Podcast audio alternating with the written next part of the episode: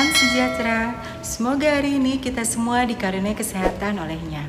Dengan Niken Tanti Sudarmono di sini mengucapkan terima kasih atas kesediaannya mendengarkan YouTube-YouTube saya ini.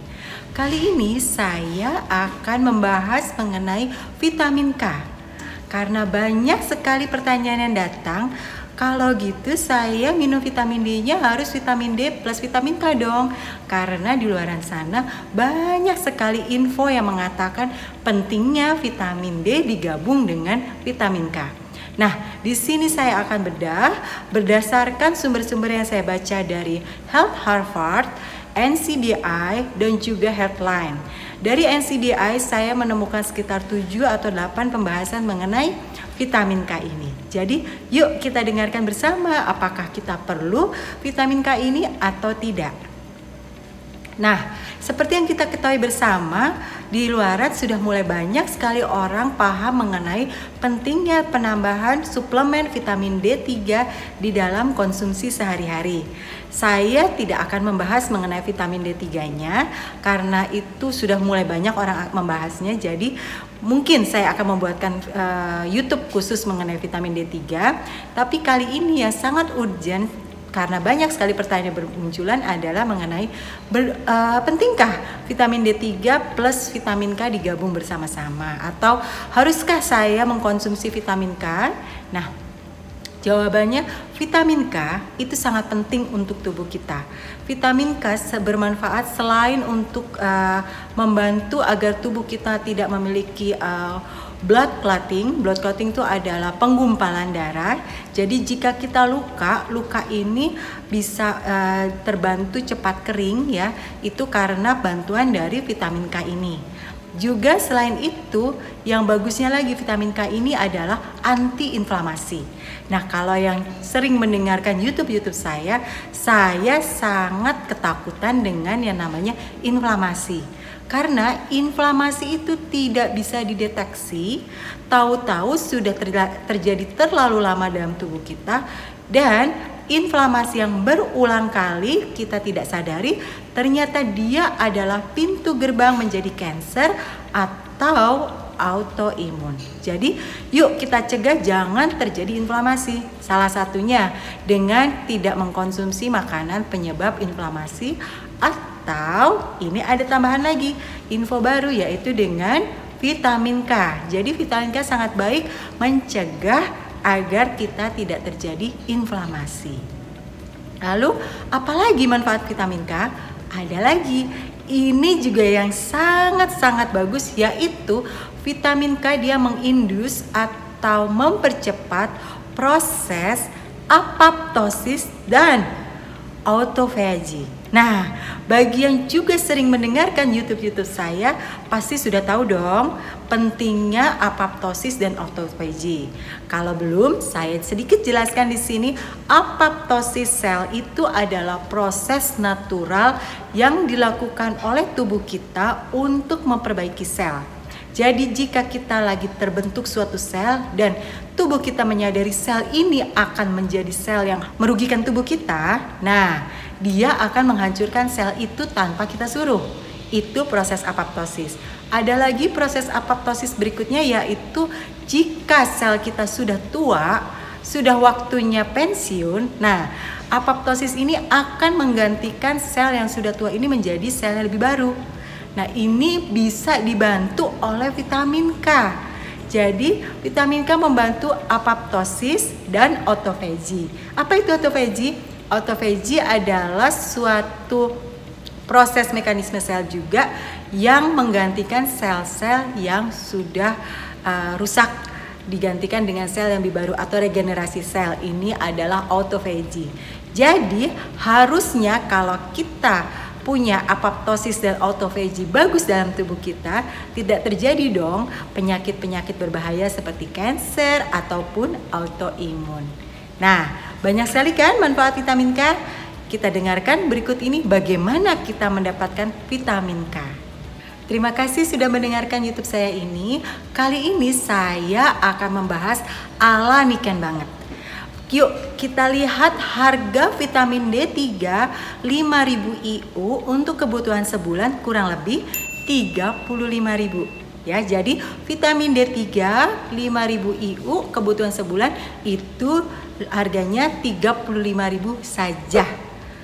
Kalau dia ditambahkan dengan vitamin K, jadi kita suka lihat vitamin D3 plus K yang 5000 IU juga harganya langsung menjadi 350.000. Bayangkan 10 kali lipat harga vitamin D3 biasa sendirian menjadi 10 kali lipat naiknya. Bayangkan 10 kali lipat. Wah, berarti mahal banget dong ya harga eh, apa eh, vitamin D3 dengan vitamin K ini. Betul, sangat mahal dan saya tidak pernah rekomendasikan yang mahal-mahal. Justru saya biasanya tawarkan yang gratis-gratis, ya kan? Nah, ada cara termudah sekali mendapatkan vitamin K ini tanpa biaya. Jadi, kita sebetulnya bisa menghasilkan vitamin K dalam tubuh kita loh. Jadi jangan termakan iklan 10 kali lipat itu kalau ditabung bisa untuk uang sekolah anak, bisa untuk suplemen-suplemen lainnya yang memang tubuh kita tidak memproduksi. Tapi kalau vitamin K, tubuh kita bisa memproduksi. Kalau tidak percaya, lihat di caption saya, itu sumber-sumbernya langsung dari Health Harvard, NCBI, banyak sekali postingan dari NCBI, dan juga headline. Jadi, yuk uh, daripada repot-repot baca, saya bantu terjemahkan dan saya bantu uh, bagaimana sih sebenarnya yang bisa kita lakukan dalam kehidupan kita sehari-hari. Kita dengarkan pada YouTube selanjutnya. Terima kasih sudah berkenan masih mendengarkan dengan saya Niken Tantio Sudarmono di sini. Nah, kali ini saya akan membahas dari mana kita mendapatkan vitamin K secara gratis dari tubuh kita. Seperti yang saya pernah bahas sebelumnya, di dalam tubuh kita ada makhluk lain. Ya, ada yang disebut dengan mikrobiome di dalam tubuh kita. Di mana sebetulnya tubuh kita ini terdiri dari 70% mikrobiome dan 30% sel tubuh. Ya, nggak salah dengar. Jadi kita lebih banyak mikrobiome dibandingkan dengan sel tubuh. Nah, apa hubungannya dengan vitamin K? Baik, mikrobiome ini terdiri dari bakteri baik, bakteri buruk, virus, uh, parasit, uh, fungi atau jamur. Itu semua ada di dalam tubuh kita. Jadi kalau misalnya saya bilang, ih kamu jamuran, itu jangan marah. Karena memang tubuh kita ada jamurnya. Cuman terkadang kita abai sehingga yang uh, patogen, yang bandel-bandel yang jahat-jahat, bakteri jahat, jamur jahat itu menyer, uh, menduduki tubuh kita. Nah, ini salah satu yang bahaya. Jadi vitamin K ini adalah byproduct atau produk sampingan dari bakteri baik di tubuh kita. Jadi bakteri baik ini setiap saat dia akan mengeluarkan uh, byproduct berupa vitamin K yang digunakan untuk energi di dalam uh, usus kita agar melindungi usus kita. Jadi uh, ini adalah salah satu yang disebut dengan prebiotik atau makanannya si probiotik dalam tubuh kita. Nah, bakteri baik ini bisa habis atau bisa kalah Kalahnya oleh siapa? Bakteri jahat. Jadi kalau tubuh kita terlalu banyak bakteri jahat, mau nggak mau kita tidak bisa memproduksi vitamin K. Nah, rugi banget kan? Duh, padahal itu gratis. Daripada kita harus bayar 10 kali lipat, coba bayangkan. Bakteri baiknya kita pelihara. Gimana cara mempeliharanya? Bakteri jahat sangat menyukai kondisi tubuh kita di mana jika kita masih mengkonsumsi yang disebut dengan sugar atau gula-gula dan turunannya. Juga karbo simple. Jadi kalau masih makan sugar, masih senang karbo simple, bolehlah kita beli vitamin D3 plus vitamin K yang harganya 10 kali lipat, itu sudah wajib beli. Ayo, mau? Kalau nggak mau, saya tawarkan stop gula, stop karbohidrat simple, gula semua gula ya. Jadi bukan cuma gula meja tapi juga termasuk sukrosa, fruktosa dan segala macam. Stop. Bayangin, itu stop gula udah mengurangi uh, dana juga loh. Lalu karbo simple juga mengurangi dana loh. Nah, uh, jadi keuntungannya banyak banget. Nggak usah beli vitamin yang harganya 10 kali lipat lebih mahal. Juga mengurangi tambahan-tambahan tidak penting untuk tubuh kita yaitu gula dan turunannya dan karbo simpel. Nah, sekarang saya akan menjelaskan bakteri baik ini dia akan membentuk suatu uh, kimiawi di dalam tubuh kita yang disebut dengan SCFA, short chain fatty acid. Short chain fatty acid ini akan menjadi energi di dalam usus kita dan juga melindungi usus kita. Jadi bagi ahli kigat, SCVA ini sahabat banget loh. Ingat-ingat loh. Nah, SCVA ini dia tidak bisa didapatkan dari makanan mana pun. Pabrik SCVA itu adalah usus kita dengan bantuan bakteri baik.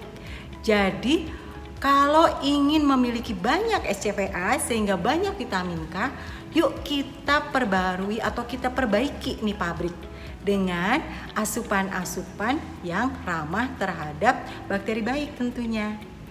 Nah, tentunya kita bisa membus tubuh kita agar bisa dalam kondisi mm, ramah bakteri baik sehingga bisa menghadirkan SCVA ini. Tapi bukan kita bisa ada konsumsi yang membuat SCVA enggak, itu adalah suatu proses di dalam usus. Tapi seperti misalnya kita minum uh, makanan berfermentasi misalnya kefir, kombucha, yogurt. Nah, jangan langsung lari ke kulkas ambil yogurt yang manis. Sama saja, manis ini akan menjadi musuh untuk bakteri baik. Jadi, nah, hati-hati dengan asupan kita. Boleh kita mengkonsumsi makanan berfermentasi yang betul-betul yakin tanpa sugar. Jadi, masih uh, mau pilih vitamin D3 plus vitamin K? Boleh banget. Atau mau memaksa tubuh kita memproduksinya karena pabrik vitamin uh, eh, SCVA pembentuk vitamin K itu ada di tubuh kita. Nah, seperti biasa, ngirit, murah, dan gratis. Yuk, sehat selalu. Terima kasih sudah mendengarkan YouTube saya. Salam sehat. Assalamualaikum warahmatullahi wabarakatuh.